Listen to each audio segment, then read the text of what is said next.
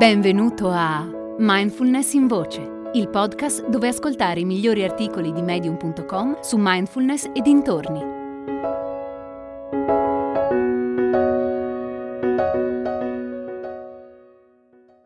Pensi troppo? Medita di Jeremy Moller. Quale neo-insegnante di meditazione, tendo a promuovere i benefici della pratica chiedendo a chiunque se l'hanno provata. La risposta più frequente che ricevo è no, ho troppi pensieri, oppure ho lasciato perdere perché non riuscivo a svuotare la mente. Quando rispondono così mi verrebbe voglia di prenderli per le spalle e di scuoterli, anche se mi rendo conto che non sarebbe molto coerente con il mio ruolo.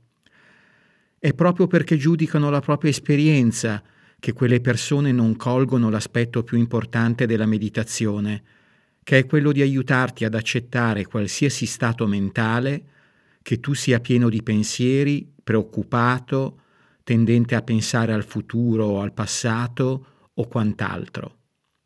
È la pratica, notare che la mente non si ferma mai, accettarlo e ogni volta che si distrae riportare gentilmente l'attenzione al momento presente.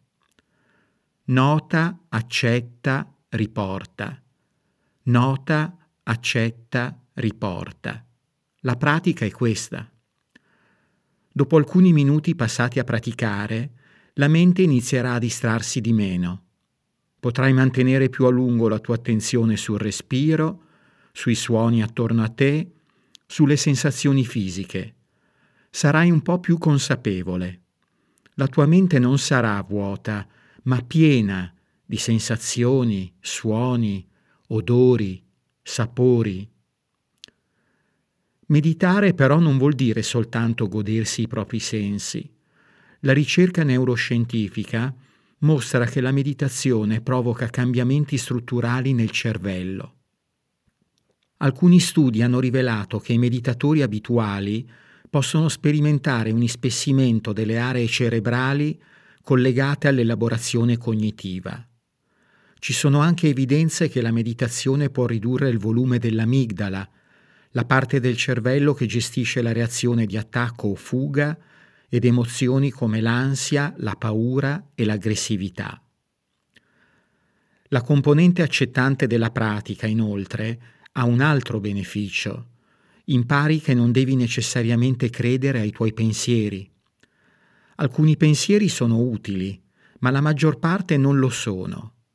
Stai pensando cosa preparare per cena e l'idea del pollo arrosto ti riporta alla mente cosa ha mangiato tuo marito la settimana scorsa alla festa di Denise, che ti ricorda la strana conversazione che hai avuto con il nuovo compagno di Denise che ti fa pensare a quanto sei impacciata con gli altri, eccetera, eccetera, eccetera.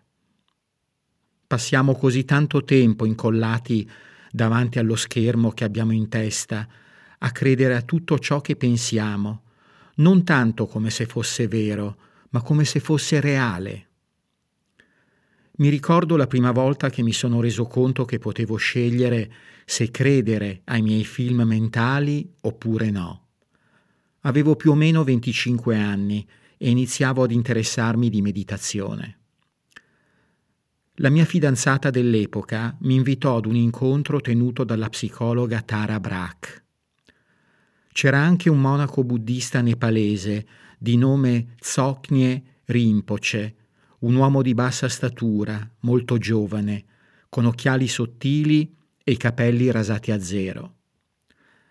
Rinpoche guidò una meditazione di 20 minuti e poi iniziò a parlare di come la mindfulness può calmare emozioni molto intense.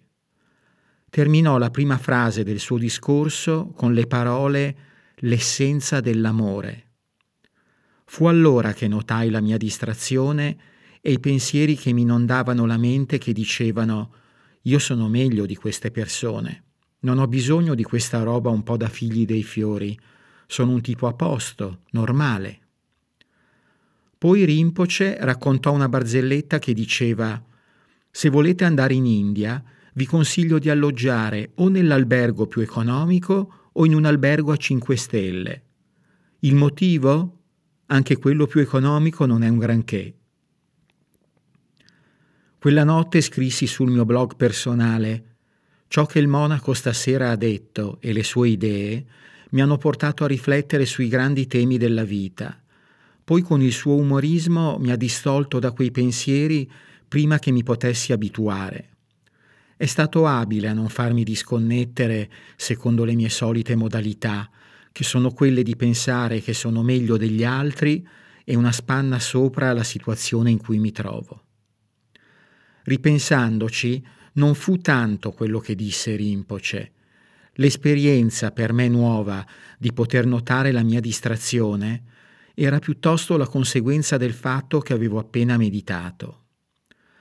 Per la prima volta avevo la sensazione di poter scegliere se credere ai miei film mentali o per dirla con Tara Brach alla mia trance. La Braque sostiene che come esseri umani siamo condizionati ad evitare il contatto diretto con le emozioni più intense e dolorose.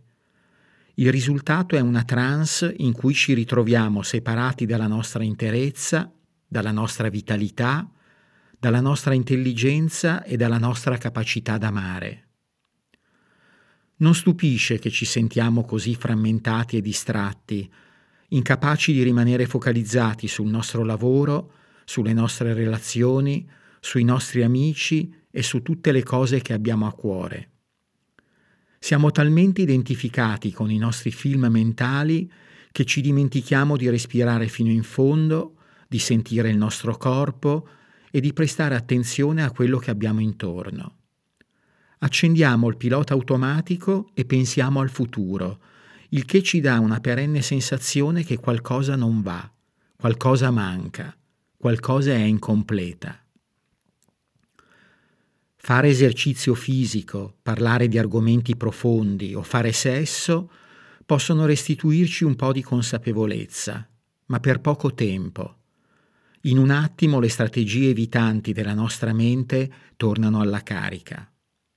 Pensi, non riesco a smettere di pensare ed è un altro giudizio che ti allontana dal momento presente. Poi ti siedi a meditare per la prima volta e ti rendi conto che nonostante questo i tuoi film mentali non smettono. Ti concentri sul respiro, corpo e mente si rilassano, ma i pensieri continuano ad arrivare. Allora pensi, perché non riesco a rilassarmi? Forse la meditazione non fa per me, penso troppo.